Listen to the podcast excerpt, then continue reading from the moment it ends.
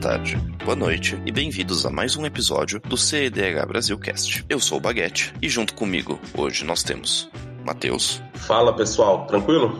O Vini. Opa, tudo bem? E o bot do Varols. Oi, gente. O Folha, na verdade, né? Tá tudo bem que é a mesma coisa. No episódio de hoje, a gente decidiu falar sobre uma das cores que nem sempre foi considerada a melhor cor no Commander, mesmo sendo uma cor de apoio relativamente comum, mas que nos últimos tempos tem recebido bastante carta, bastante apoio e tem se mostrado cada vez mais efetiva.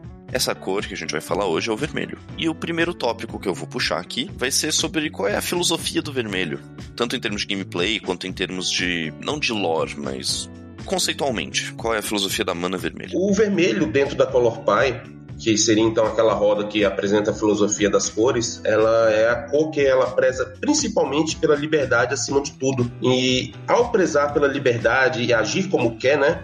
Ela acaba sendo uma cor muito impulsiva, né? Uma cor, uma cor da paixão, vamos dizer dessa maneira. E paixão não no sentido de, de amoroso, que eu quero dizer necessariamente. Então, a, as emoções, vamos dizer assim, do vermelho, elas são muito intensas. Então, acaba que as habilidades que estão relacionadas com o vermelho acabam sendo habilidades muito diretas, vamos dizer dessa maneira. Então, mecanicamente, o vermelho é aquela cor que ela tá ligada ao quê? Ela tá ligada principalmente a ao dano, né? Vamos dizer dessa maneira. Então é a cor do Burn, é aquela cor que, que vai ter o raio, dá 3 de dano na cara, é a cor que vai ter aquelas criaturas que elas têm poder muito alto para um custo baixo, mas que tem algum drawback. Então é uma cor muito voltada para o combate, principalmente. E isso é um problema, porque quando a gente traz para o Commander, qual é o grande diferencial? O Commander é um formato de 120 de vida, vamos dizer dessa maneira, né? 40 de cada oponente. E. Talvez não para o combate propriamente dito, mas para agressão no geral, né? Pois é.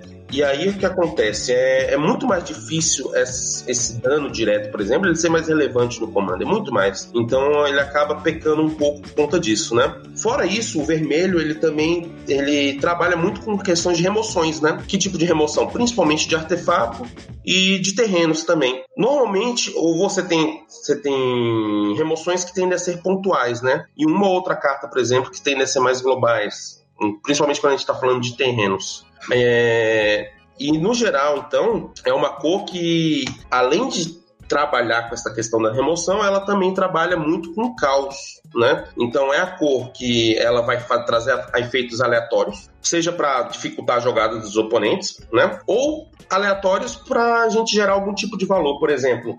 É a cor que você vai ter a cartinha Gamble, por exemplo. Você vai descartar uma carta aleatória. Ou você compra cartas, só que você descarta no processo né? Ou, por exemplo, aleatoriamente como Bunny Inquiry. Então tem algumas coisas que podem acontecer aqui. Então o vermelho também está muito ligado a, a, essa questão do caos, do, da aleatoriedade. O que dificulta às vezes você criar um plano de jogo que seja muito estruturado, que seja muito planejadinho. Então é uma coisa muito intrínseca, é uma coisa muito intrínseca ao vermelho isso. Tem algumas características que não são tão relevantes para o Commander, que podem, quem sabe, no futuro ver jogo, né? por exemplo, copiar mágicas, né? O vermelho tem algumas, algumas cartas que acabam fazendo cópias, é, roubar a criatura, né? Você rouba por um turno só, diferente do azul que rouba para sempre. Só que geralmente desvira a criatura da ímpeto e depois devolve. Né? É, infelizmente não vê tanto jogo no Commander, mas isso é uma coisa que quem sabe no futuro sai um comandante que veja jogo com isso, entendeu? Por exemplo, o que aconteceu com as, com as cartas de, com, com as cartas vermelhas que permitem o looting, né? Que é compra e descarte. Saiu um comandante agora que se dá bem com isso e tá jogando. As cartas, as cartas que tem looting vermelha estão funcionando muito bem. Entendeu? O deck é bom. Que comandante que tem looting que saiu agora? É, RL. Não, mas looting também você tem, por exemplo, Neheb, que também faz isso. Mas também é através do quê? Do meio do combate. é, que a, é que no caso da RL é, torna injusto, entendeu? Então, por exemplo, você paga uma mana, compra quatro cartas. Entendeu? Tem situações que você paga uma mana, compra sete cartas, sabe? fica bem injusto, assim. Então. Ela faz com que fique completamente assimétrico. Exatamente. É, o torna totalmente injusto, assim. Totalmente injusto. Sobre o vermelho no Commander, né? Eu acho que ele, como eu disse, é uma cor que ela peca demais, porque ela é, em geral, muito voltada para o combate. E construções de planos a longo prazo é mais difícil para o vermelho, né? Então você não consegue gerar card advantage de verdade também. Você vê que normalmente quando você tem compra de cartas no vermelho, normalmente você está descartando na mesma proporção. Então você não consegue construindo uma vantagem nesse sentido. Né? Então é bem mais difícil. Porém, o fato dele estar tá descartando, se livrando daquilo que não é útil para aquele momento, acaba favorecendo alguns tipos de estratégia que podem ser interessantes, né? A questão do próprio looting, de você comprar e descartar, você está cavando mais cartas e além disso está aumentando seu cemitério, que vai ser bem relevante para uma das cartas que saiu e que mudou completamente o meta também, que é a Underworld Breach, né? Funcionava também no Reanimate, né? O, o vermelho, eu conversei uma vez com um jogador profissional que é amigo de um grande amigo meu, Vinícius Camargo, e ele disse para mim uma coisa que eu nunca que ficou na minha cabeça. Ele falou isso faz uns dois, três anos. Ele disse que o vermelho é uma cor que a Wizards não conseguiu balancear corretamente. Eles não conseguem fazer cartas balanceadas na nota 6, nota 5. Quando eles lançam alguma coisa pro vermelho, ou fica muito apelão, ou fica muito fraco, assim. Eles não, não têm uma mão boa para fazer algo médio, sabe? E eu não sei se é verdade, mas isso ficou na minha cabeça e tem vários exemplos sobre isso. Até no Standard acontece bastante isso, entendeu? É engraçado, né? Tem Standard que Razorette tá dominando e eles, pra não banir a Razorette, banem Dinossauro. E tem Standard que vermelho tá lá, ninguém vê e ninguém joga. É meio maluco. 880. Mas eu acho que em quase todos os standards da vida existem o, o mono red pra dar porrada. É um deck assim quase que essencial dos formatos. É fácil fazer isso. É, mas quando fica opressor é que lançaram alguma coisa ridícula, gente. Né? Tem aquele monohead que, ah, ok, sabe? É um arquétipo que ele é, é, recorrente, né? Se você for ver, é o Red Deck Wins. Sempre vai ter um Red Deck Wins. Porque basta o quê? Você basta ter alguns burn meia boca, umas criaturas meia boca que causem mais dano do, do que o drawback seja ruim, né? E aí você já tem um Red Deck Wins. É assim que funciona. É, mas, mas é aquela, aquela história. Esse deck, ele, ele não morre. Acontece assim. O Red Deck tá lá, tá ganhando a ascensão no Modern. Aí sai outro deck que é um counter dele e ele some. De repente, lança uma carta e ele volta com tudo. E aí desbalanceia de novo o deck, entendeu? Uhum. Sabe? É meio bizarro, assim. Mas vamos falar de Commander então, né? Vamos lá. A gente falou então, deu uma resumida aqui sobre o que é o vermelho, como que ele aparece um pouco, mas falando justamente do Commander, vamos voltar um pouco no tempo. Então, para uns dois anos atrás, antes da gente ter essa última explosão de staples vermelhas realmente impressionantes, a gente. Só para comentar um pouco como é que era a situação dessa cor antes. Vista mais como uma cor suporte, que Monohead tinha pouquíssima presença, para não falar nenhuma, e principalmente olhando pro lado competitivo das coisas, que no casual você consegue fazer qualquer coisa funcionar. É só você acreditar o suficiente. Ah, o que eu posso falar, quando, minha experiência quando eu comecei a jogar Commander, Cara, eu via muita Wincon com Kikijiki, Splitter Twin, e era uma cor que ela era uma cor de suporte, que não brilhava muito e via pouco jogo, assim. E desde aquela época ela sempre era comparada com o, banco, com o branco, né? E as duas, vamos dizer assim, era pau a pau, as duas eram bem parelhas nessa época, né? Tinha algumas cartas que eram fundamentais no competitivo, tipo Red Pyro, muito por causa da Rêmora e do estudo rístico, né? Naquela época era, era mais utilizado a Rêmora, mas por ser um, um counter uma destruição de permanente de uma cor tão forte e tão opressora como o azul, era extremamente forte, assim, funcionava muito bem. E naquela época a Blood Moon e Magos of the Moon jogavam mais, depois parou de jogar e agora tá voltando a jogar de novo, né? É, o que eu posso falar do vermelho e da, da, da, minha experiência quando eu comecei era isso. Gambo era uma carta que não via muito jogo, depois começou a ver jogo. Né? E hoje era bem comum você ver essa carta nos decks. uma coisa que eu, que eu queria falar sobre o vermelho, pelo menos no passado, uma coisa que eu via bastante no nosso meta é que o vermelho era uma cor de hate muito forte, pro, dependendo do meta. Porque eu acho que teve, teve uma época, aí vocês. O Matheus, que joga mais tempo e tudo mais, me corrija se já falando errado, porque eu não jogo CDH tanto tempo assim. Mas eu acho que teve uma época que os decks da, de Tina estavam muito fortes no meta, porque a Tina era uma, era é uma, era uma draw engine muito forte, porque não tinha muitas criaturas no meta. E quando a Nagila saiu também, ela continua muito forte, mas é muito algo muito forte. E o vermelho tinha os efeitos de piroclasma que eram muito fortes para limpar a mesa. O 2 de dano em tudo por duas manas geralmente resolvia o problema.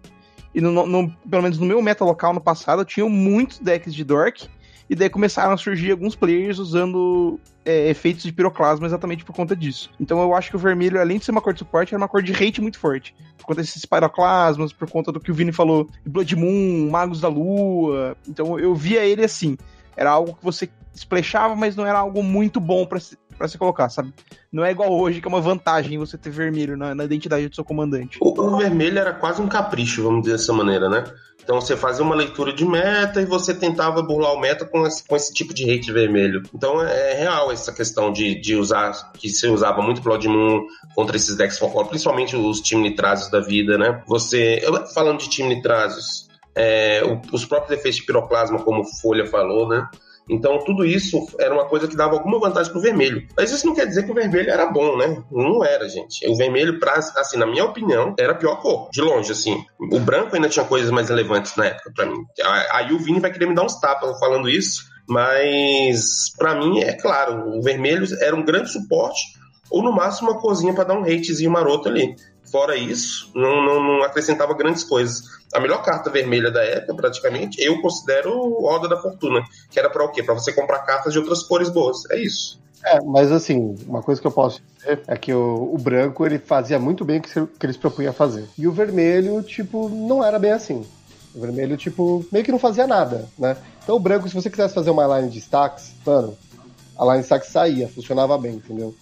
Agora com o vermelho não dava pra você fazer um deck burning entendeu? Porém, né, começou a mudar há uns dois anos atrás, aí, um ano e meio atrás, com a aparição de um, de um guerreiro. Ele surgiu no meio da, da neblina, né?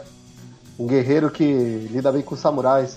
Apareceu um deck muito bom, chamado Godo, né? O deck Waiting for Godo. E ele entrou no meta do CDH e começou a fazer muito sucesso entre os jogadores e se mostrou muito competitivo, começou, apareceu em várias finais de campeonato, top 8. E aí foi aí que eu achei que, que, que eu acho que começou a não necessariamente a ficar mais forte a cor, mas ele começou a ficar um pouco mais relevante assim. E aí foi e, e a partir daí começou o pessoal começou a olhar, ó, vermelho pode ver jogo no CDH, né? Ó, o cara criou um deck criativo, que roda muito bem, ganha muito rápido, né? E acho que foi o primeiro passo assim para quando começou as coisas, a primeira fagulha completando uma coisa que o, Vini, que o Vini falou do Godo, o Godo acho que na época, no surgimento mesmo dele, eu acho que o pessoal não botava muita fé. Mas é incrível que começou a ter torneio e todo o top 8, top 4 dos torneios de CDH grande tinha um Godo ali perdido no meio. Eu acho que aí o pessoal foi vendo que o deck consegue fazer resultado e foi ganhando mais popularidade. Surpreendeu bastante, né? Tipo, o Godo ele apareceu no meta com o lançamento do, do Elmo, que foi em abril de 2018, com o Dominário. Junto com o lindo do Deixar. Falei. Junto com o Deixar, realmente. E um fator que eu sinto que ajudou o Godo e que eu considero um pouco melhor um pouco melhor não, mas um pouco mais importante para aumentar a popularidade do vermelho foi o lançamento de uma carta em Commander 2019, que foi o Dockside Extortionist, extorsionista das docas português. Que é um goblinzinho por duas manas. Quando ele entra em jogo, você cria X tesouros, sendo X o número de artefatos e encantamentos que os seus oponentes controlam. Então, basicamente, por duas manas, você tem um ritual que consegue gerar números bizarros, tipo. Você consegue, ah, legal, você fez esse seu Mana Crypt, Mana Vault, Sol Ring não eu tô aqui fazendo meu Dockside, ganhando três tesouros, ver mais, porque o resto do povo pode ter feito coisa. E sendo uma criatura, é extremamente fácil de você reanimar, de você lupar ele. Existem muitos e muitos e muitos loops de mana infinita hoje. E é simplesmente um bichinho filha da puta. E é basicamente um bichinho que fica lá enchendo o saco. E é isso. O que eu posso dizer é que o, o Dockside, ele tá tendo impacto nos decks que a, que a galera hoje pensa é, em, em vez de encher o deck de rock, assim, às vezes assim, bom, eu tenho verde, eu posso colocar um monte de rock, eu posso colocar os elfos, sabe? Antigamente, você, nessa situação, as rocks, as pedras, elas tinham uma certa vantagem porque elas não tinham enjoo, né? Você podia fazer uma rock e já usar, fazer uma rock e já usar, né? E aí você se jogava totalmente para frente. Mas hoje, dependendo do deck que você está jogando, e geralmente o deck com vermelho é assim, você pode simplesmente estar tá dando o jogo pro oponente. Então, na hora que você está fazendo o design do seu deck, se você tem a opção de fazer alguns dorks, sabe? Acaba, ele acaba tendo uma certa vantagem. Eu já vi Nagela ganhar sem combar. Ela já estava com algumas fichas, fez um dockside e conseguiu pagar três vezes para desvirar e proliferou de uma forma que ganhou a mesa toda. Isso não é um combo, isso é só uma interação, sabe? Fez 11 tesouros, consegue ativar três vezes, tem mana, consegue ativar cinco vezes e ganha. Então o Dockside ele gerou um impacto real no formato e trouxe para os holofotes um, deck que está fazendo muito, muito sucesso, que é o Corvold, né? Esse deck, ele tá ele tá sendo o novo Godo, vamos dizer assim. Ele aparece sempre no top 8, ele, ele ganha muito rápido e ele faz o Dockside 4, 5 vezes por partida, assim. É realmente bizarro. É, completando o que o Vini falou daí, é assim, acho que o Dockside, se não for a melhor carta do formato no momento, é uma das melhores. E o Corvold, na minha visão, é o. É o deck que consegue fazer o melhor do Dockside, porque cada tesouro que você usa, você compra uma carta. Se você reanimar o Dockside, você vai fazer mais mana e comprar mais cartas. Então, se ele é o melhor em quebrar a carta mais forte, vai ser um deck, no mínimo, bom, em minha opinião. Olha, eu concordo bastante com isso aí, viu? Eu acho que existe uma tendência de muita gente subestimar o Corvold, mas ele é mais forte do que muita gente imagina por aí. É uma boa análise mesmo. É uma coisa, assim, uma percepção minha que tenho, é que quando ele saiu, ele não era tão forte. Dockside não era tão usado, ele não, ele não foi tão. não era um staple tão absoluta como ele é hoje, quando ele saiu necessariamente. Né? O meta era outro, ele não, não era tão relevante naquele momento. Por quê? Porque na época ainda a gente tinha Flash, né? Para voltar a falar daquele nosso querido. Todo episódio a gente fala de Flash. Então, é, ainda existia Flash, era muito baseado em criatura, né? Então não conseguia acumular tanto, tanto tesouro, tanto encantamento, tinha muito torque na mesa. Então isso acabava dificultando a vida do Dockside, fora que é, não dava tempo né, de usar direito. Vamos ser sinceros. Você ia fazer um Dockside ali e tomava um flash em resposta, foda-se, né? Basicamente. E aí começou a ter a ascensão dele depois, que depois, principalmente depois que o Flash foi banido, né? Que aí começou a, o jogo se arrastar um pouquinho mais, começou a crescer mais board, principalmente baseado em artefato e também encantamento, né? E aí ele começou a proliferar bastante. E aí foi o campo perfeito para decks como Corvold jogarem. E hoje ele está aí aparecendo comendo rabos como, como o deck do nosso querido Deco, né? É, o Deco, ele tem. Os dois decks principais dele se beneficiam muito do Dockside, né? Mas assim, seria injusto falar que só o Deco tá se aproveitando dessa estratégia, ou só tipo Nagel e Corvold. Todos os decks que tem vermelho estão usando o Dockside, estão abusando do Dockside. Todos os decks. Então você tem um Traços vai, ele vai usar o Dockside. Ah, mas ele não comba. Então, né? Mas ele, às vezes, fazer um ritual para 5, 6 manas é o que ele precisa entende? Ou então um, um Bruce, um traços Bruce, né, que tem vermelho, ele consegue fazer mana infinita e sincar o traços é, até o infinito e comprar o deck todo, sabe? E agora também saiu uma carta branca que você consegue blinkar uma criatura sua. Então hoje você consegue ganhar com, com essa carta sim, simplesmente com quatro tesouros na mesa, e não cinco, né? É, entre outras, várias cartas que não viam jogo, tipo Barrim, que é um mago azul que consegue voltar permanente começou a ver jogo. Tudo por causa do Docksage. Ele trouxe uma galera com ele, tá brilhando demais no formato. Eu acho que assim, essa é uma das cartas mais fortes do Commander em geral, assim, no momento. Eu acho assim que, que Dockside ele foi o responsável por criar toda uma miríade de, de arquétipos voltados ao redor dele. Ele é o core de vários decks hoje em dia. Né? Aqueles decks que a gente chama de, de Evolutions, eles são, em geral, baseados em dockside, né? Se você for ver. Você faz alguma forma de, de, de, de recorrer ele, seja bounçando, seja brincando, faz mana infinita e GG. Então você tem decks estruturados ao redor de dockside hoje em dia. E isso é um ponto muito relevante. Chega até a ser nojento às vezes, né?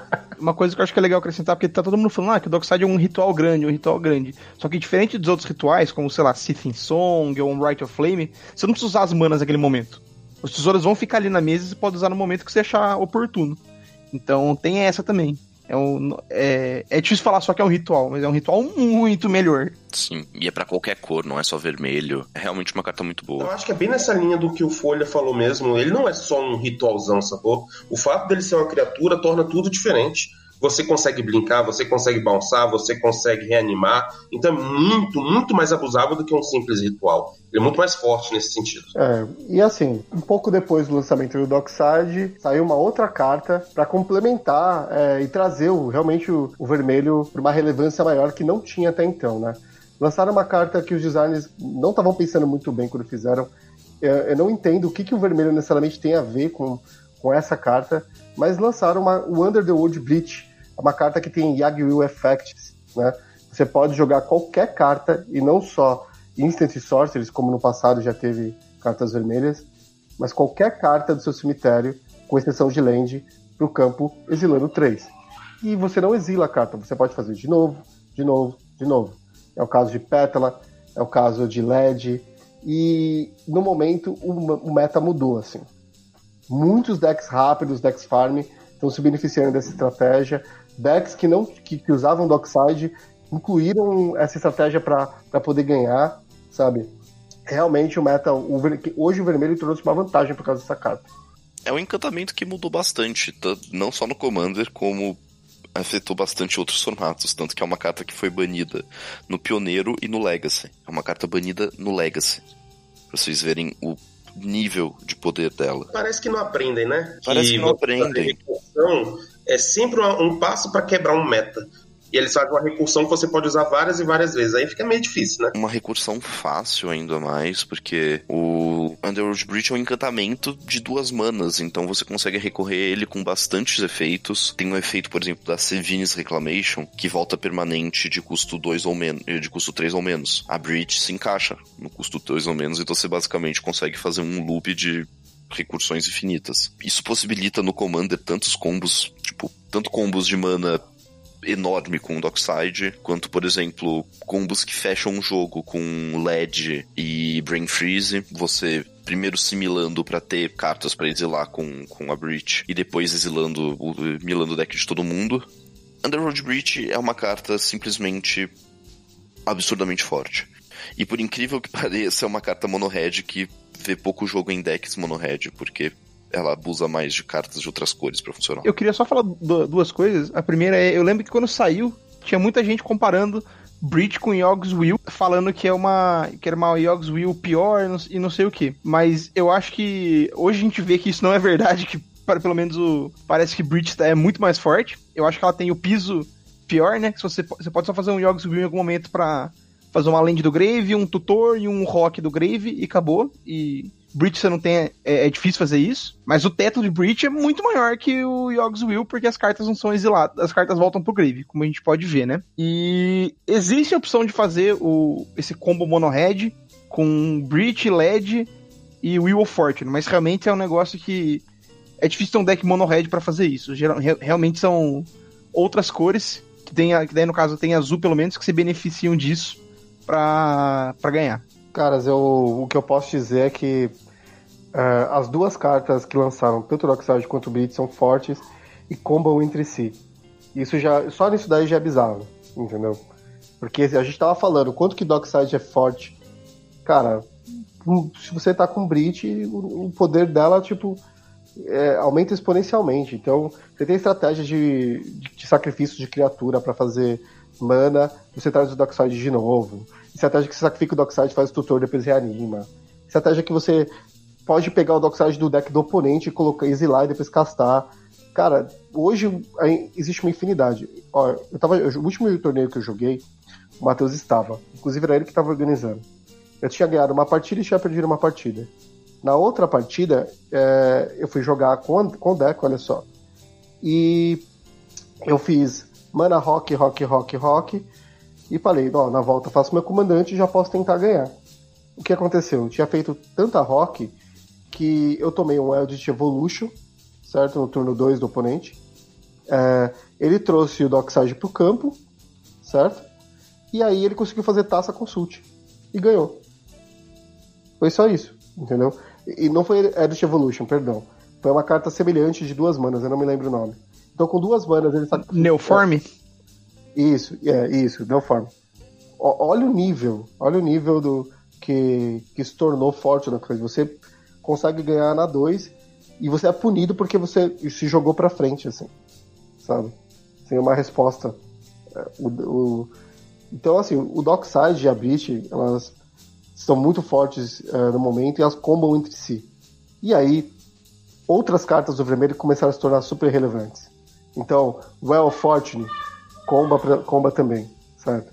Gamble é um tutor, não é mais para mão, não é mais. É um tutor. Você vai você tutora uma carta e usa, independente se vai descartar ou não, certo?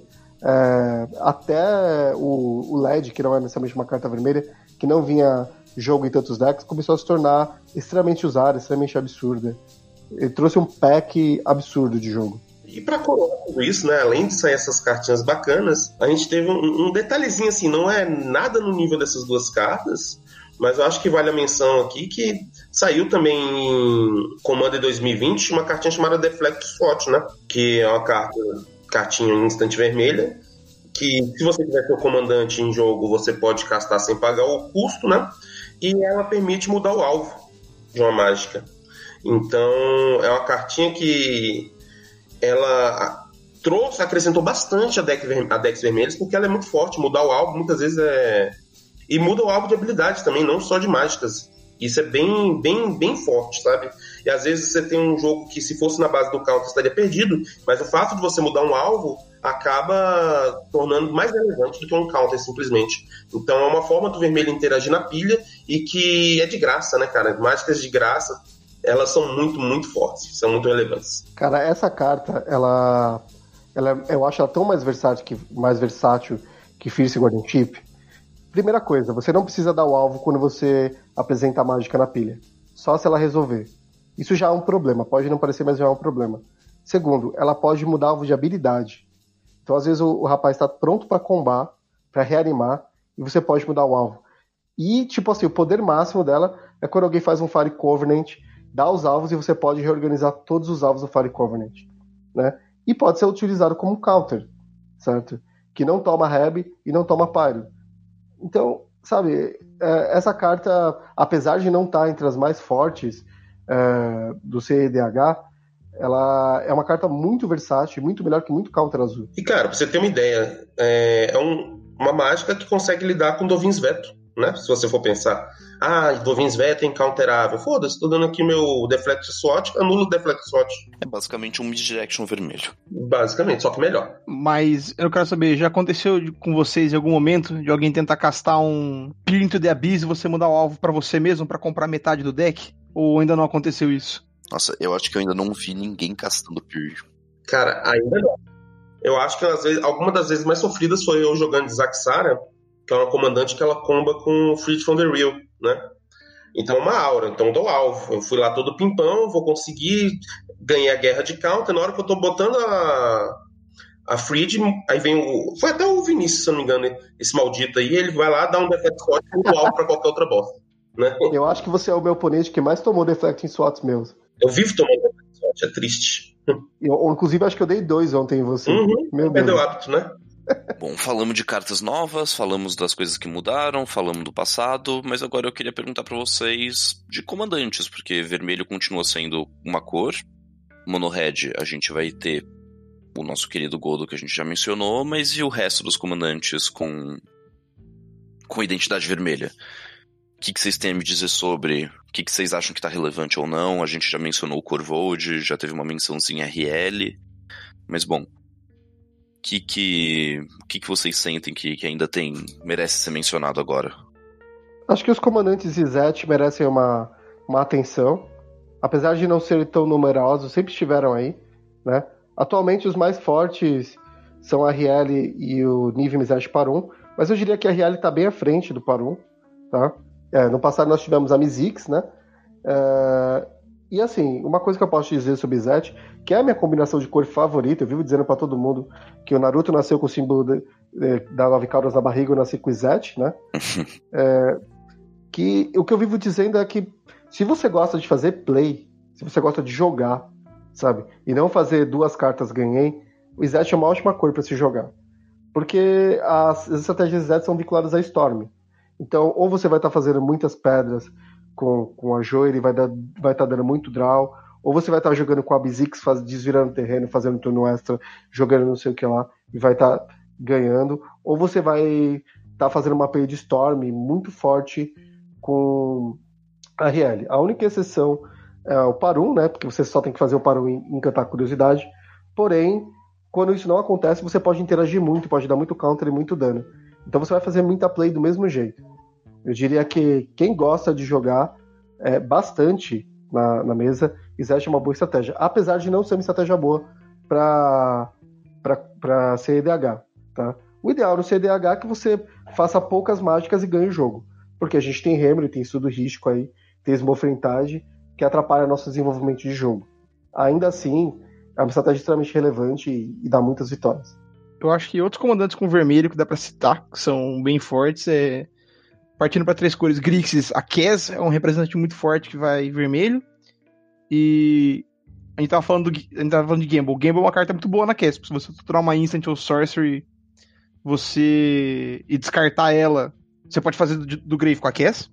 E Nala é um comandante vermelho que é, vem, vem um pouco menos de jogo, mas é um comandante que eu acho muito forte e até um pouco underrated. Eu acho que é muito bom.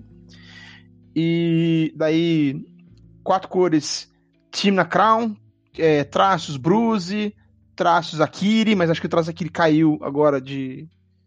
caiu para fora e o traços Bruce tá, joga mais. Traços Vile também são todos decks de, que, vai, que vai vermelho.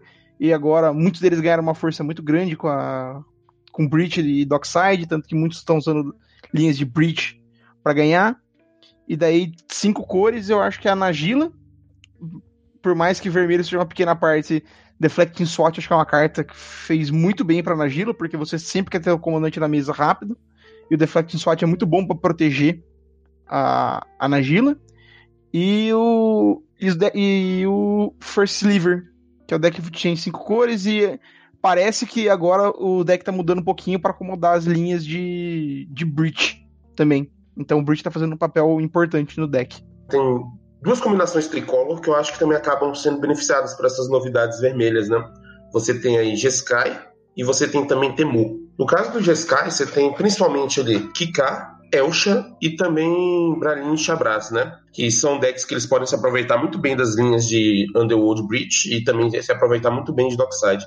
Inclusive, um dos decks aí, que no caso Kika, tem, uma, tem um deck chamado Breach Kika, né? Que ele é justamente baseado em você fazer Breach e aproveitar do fato de que, que o, de que o Kika ele gera mana quando você conjura é, non-creature, né? Então acaba sendo consistente nesse sentido. Os decks Temu, eles ainda não, não aproveitam tão bem quanto o Jeskai, mas eles já se beneficiaram também, né? No caso, você tem, por exemplo, o Paco e Aldan, né? Que se aproveitam dessas cartas, mesmo que sejam de um efeito mais good stuff. E você tem os decks mais clássicos também, né? Como por exemplo Animar, que vai aproveitar o Dockside muito bem. Acho que vale mencionar também no Temu, que tem uma novidade na database aí, que tem muita gente que vem trabalhando nele tem um tempo, que é o Calamax, né? Calamax, que é uma criatura lá de Commander 2020 e que se aproveita também do fato de duplicar as mágicas, né? Então, às vezes você consegue extrair muito valor nessas linhas que você consegue fazer de breach, né? Então, acho que é bem interessante. Fora a experimentação do pessoal com Trazes e, e, e por exemplo, entre outras coisas, né?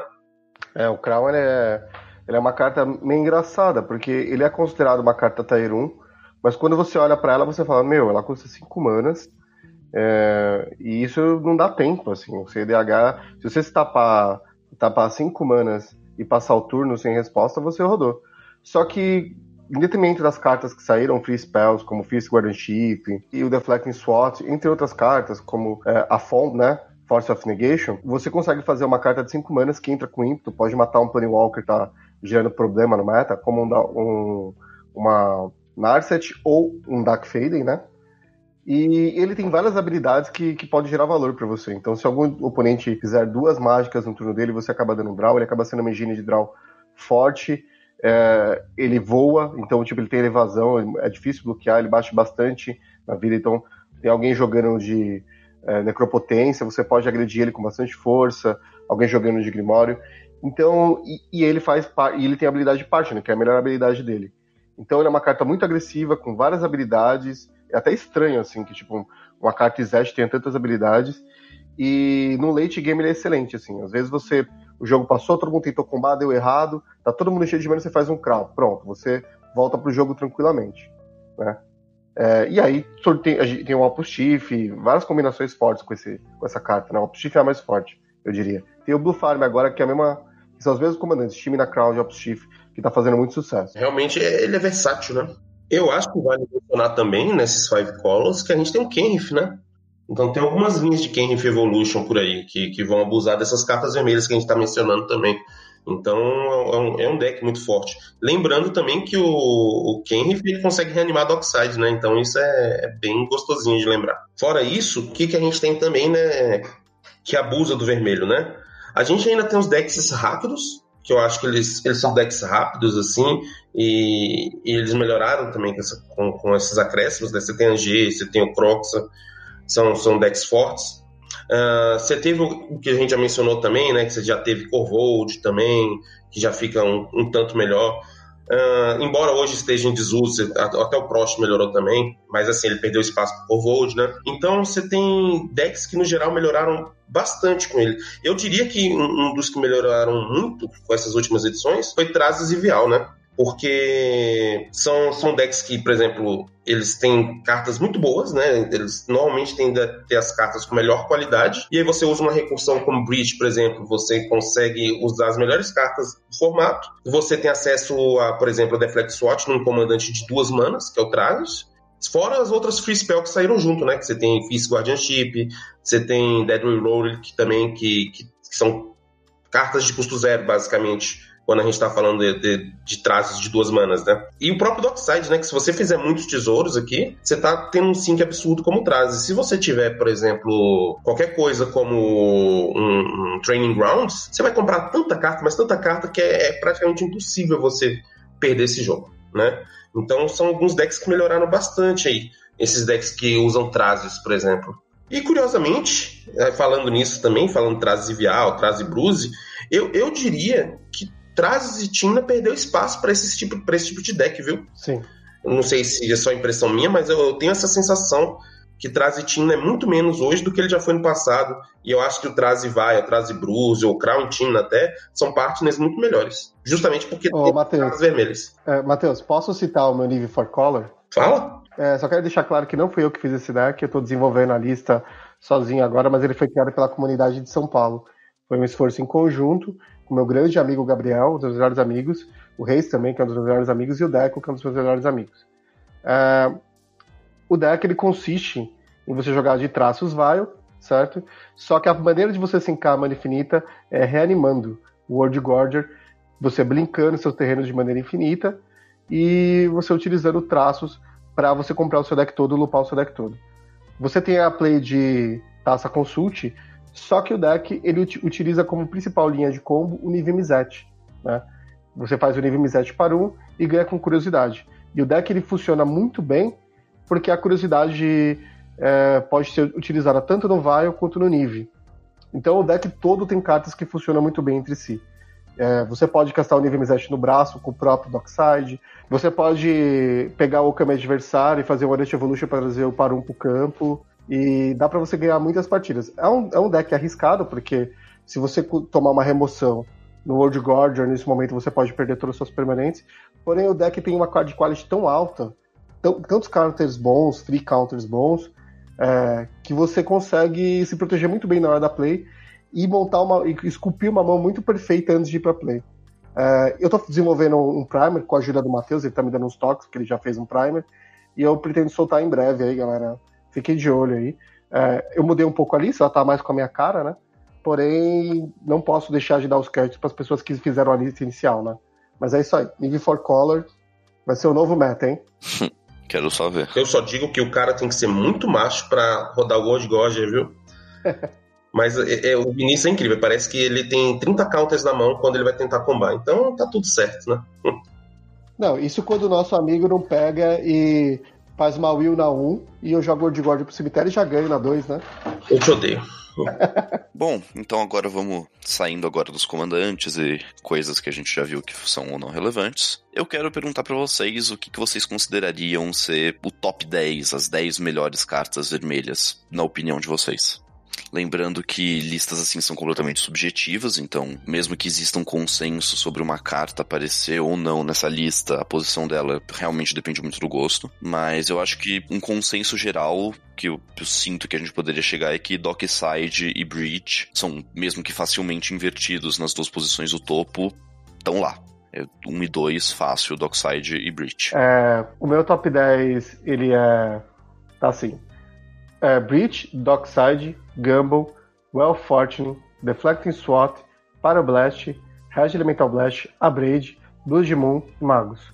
Agora só vou falar sobre duas cartas o porquê. O Gumball tá em terceiro porque para mim ele é o terceiro melhor tutor do formato, tá? É, e ele permite você fazer cripta na 1. e te permite ganhar o jogo é, só no, no, seu turno com uma mana. Eu acho que isso é totalmente ridículo, tá? E uh, o Abrade, ele não estava na minha lista de top 10, mas por causa do surgimento do Dranit, ele se tornou mais relevante. Então ele pode mover o, remover o Dranit do jogo no momento instant speed e pode remover um artefato do jogo que pode causar problemas no futuro. Essa é a minha Eu concordo com, com um ponto no, no Abrade, é uma carta que pode ser bem flexível. E o Gamble, realmente, se você acerta, é um tutor de uma mana, mas eu acho o. Eu realmente acho uma carta muito forte, mas eu acho que o fator dele ser completamente aleatório tira um pouco da consistência. Mas se você juntar com o Breach, vira o melhor tutor do jogo. Falta paixão em você, meu amigo. Você precisa se apaixonar Falta paixão, cara. Ah, eu jogo de. Você tem que jogar o Gamble e acreditar no amor, velho. Eu jogo de Simic. Bom, meu top 10. Em primeiro lugar, deixei Dockside Torsionist. Em segundo, Underworld Bridge. Terceiro, Well Fortune. É, quarto, Deflect SWAT. No quinto lugar, botei duas cartas, porque essencialmente elas fazem a mesma função na prática. Embora tenha algumas diferenças sutis, né? Que é Pyroblast e Red Elemental Blast. Sexto lugar, eu também fiz um split aqui. Ficou Blood Moon com Magos of the Moon que elas também servem a função de cagar a base de mana dos amiguinhos, né? Ah, na posição 7, eu botei uma carta aqui que é uma peça-chave de combo em muitos decks, que é Kikijik Mirror Breaker. E junto com ela eu coloquei também Splinter Twin, que também serve a mesma função. Embora o Kikijik seja melhor na prática por conta de reanimações e coisa e tal, né? E tutores. Em oitavo lugar, Gamble. Em nono lugar, eu botei uma carta aqui que eu acho que acho que quase ninguém vai botar, que é o Rolling Earthquake e poderia ter botado para o Blast. Ou, é... Para o Plasma, né? Mas o Rolling Earthquake, ele eu acho que é um pouco mais versátil, porque ele permite você fazer para mais, né, do que dois de dano. Então, às vezes, você consegue limpar uma mesa que esteja um pouquinho maior. Fora que em situações onde o jogo se arrastou demais, as vidas vão estar baixas. Então, às vezes, é o suficiente para você finalizar um jogo. E em décimo lugar, eu botei uma cartinha que eu gosto muito, só que tá vendo pouco o jogo hoje, que é By Force que ela consegue estourar X artefatos, né? Você paga X. Ela só não vê mais jogo hoje porque você quer abusar de Dockside. E você precisa dos artefatos dos amiguinhos, e o Bifrost vai contra isso. Mas é uma carta muito forte. Bom, meu top 10 ficou Dockside em primeiro, Breach em segundo, Deflecting SWAT em terceiro, Wheel of Fortune em quarto, mas esse terceiro e quarto é bem discutível aí, a ordem. Daí de quinto eu coloquei Red Elemental Blast ou Pyroblast, porque como o Matheus falou, são raros os cenários em que a, a diferença no texto faz realmente diferença. Sexto, Gamble. Sétimo, Siemens Spirit Guide. Oitavo, Blood Moon. Nono, Pyroclasm. E décimo, Imperial Recruiter. Eu acho que o Siemens Spirit Guide é uma carta que tem muito legal também, porque cada vez mais aquela ideia de tentar fazer o Ordinals mais rápido possível, ou, ou, ter a abertura mais, mais explosiva possível, e o Siemens ajuda muito nessa, nessa abertura.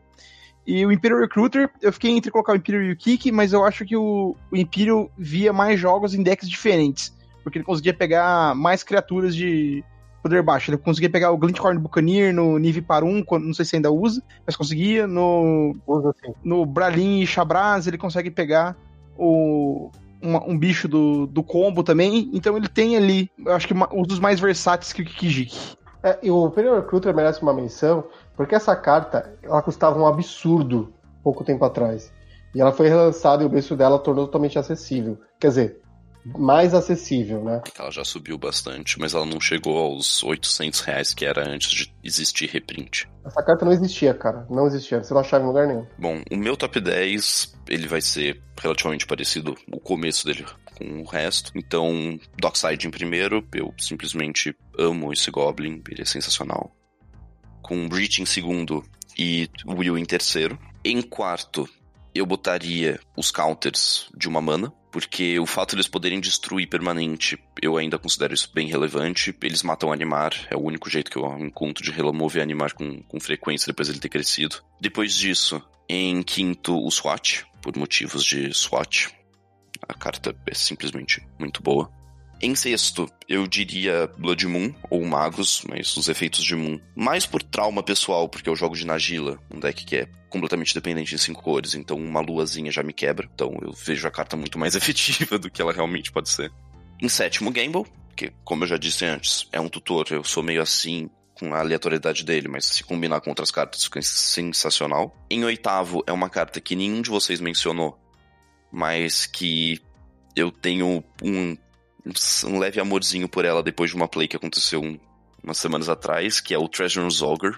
É, um, é uma criatura de Conspiracy, um ogro, que você pode pagar 3 de vida para adicionar uma vermelha. Então ele acelera decks como Godo muito, muito bem. Ele também ajuda com decks como Grenzo. E eu simplesmente acho essa carta muito legal. E em décimo, eu vou continuar com a ideia do Folha. Eu concordo, o Imperial Recruiter é uma carta sensacional. Quer dizer que só eu coloquei a Breach em primeiro? Eu acho que sim. Vocês estão me traindo. Eu entendo colocar o Dockside em primeiro, mas eu acho que a, a versatilidade da Breach é, tá indiscutível na minha cabeça. É que o Dockside entra mais fácil em mais decks do que a Breach. A Breach, nos decks que ela entra, é mais importante que o Dockside. Mas o Dockside, ele é mais splashável. Por exemplo, eu não usaria a Breach na Angila.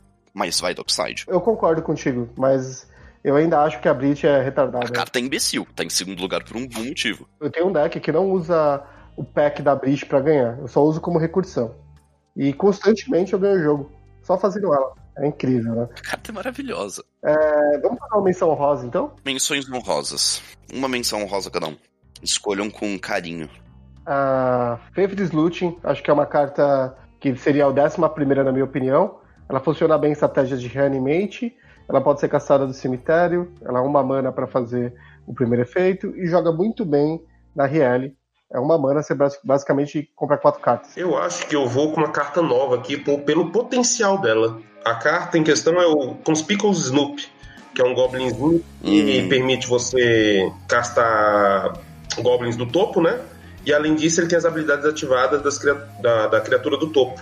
Então, ele abre os potenciais de combo muito interessantes aqui, bem diferentes do que a gente está acostumado a ver, né? Então, acho que é uma carta que, com o tempo, acho que ela pode ficando melhor e ela pode encontrar algumas boas casas para ela aí.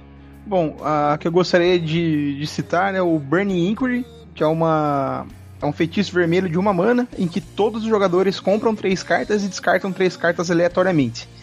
Se a, a, parte de você descartar cartas pode ser relevante para você conseguir fazer alguma linha de breach com isso, porque você vai conseguir encher o seu cemitério. Além de que você pode simplesmente acabar com o jogo dos seus oponentes, se você fizer isso cedo no jogo, eles descartarem os terrenos ou descartarem a, as game, as linhas de, de jogo que eles tinham na mão. E é algo que é muito bom para você roubar draw, é, você roubar draws. Então, se você usar, por exemplo, com efeitos no Tiff, você vai comprar, vai descartar três aleatórios e o pessoal e o pessoal não vai, não vai comprar e vai ter que descartar três aleatoriamente.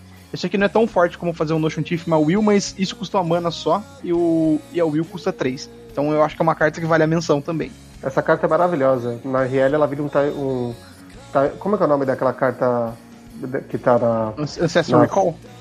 É, vira um Ancestral Recall. É ridículo. E com a Narset também funciona muito bem. Bom, e a minha menção honrosa tem algumas cartas que eu penso que simplesmente habilitam decks inteiros sozinhas. Então, por exemplo, se não existisse World Gorger, decks rápidos como a a Ange ou a Shantia não jogariam. Se não existisse o Goblin Bombardment, seria muito mais difícil para um First Sliver ganhar. Mas a que eu acho que eu vou puxar é uma que me ferrou muitas vezes e muitas vezes, assim, durante no início da minha carreira no CDH.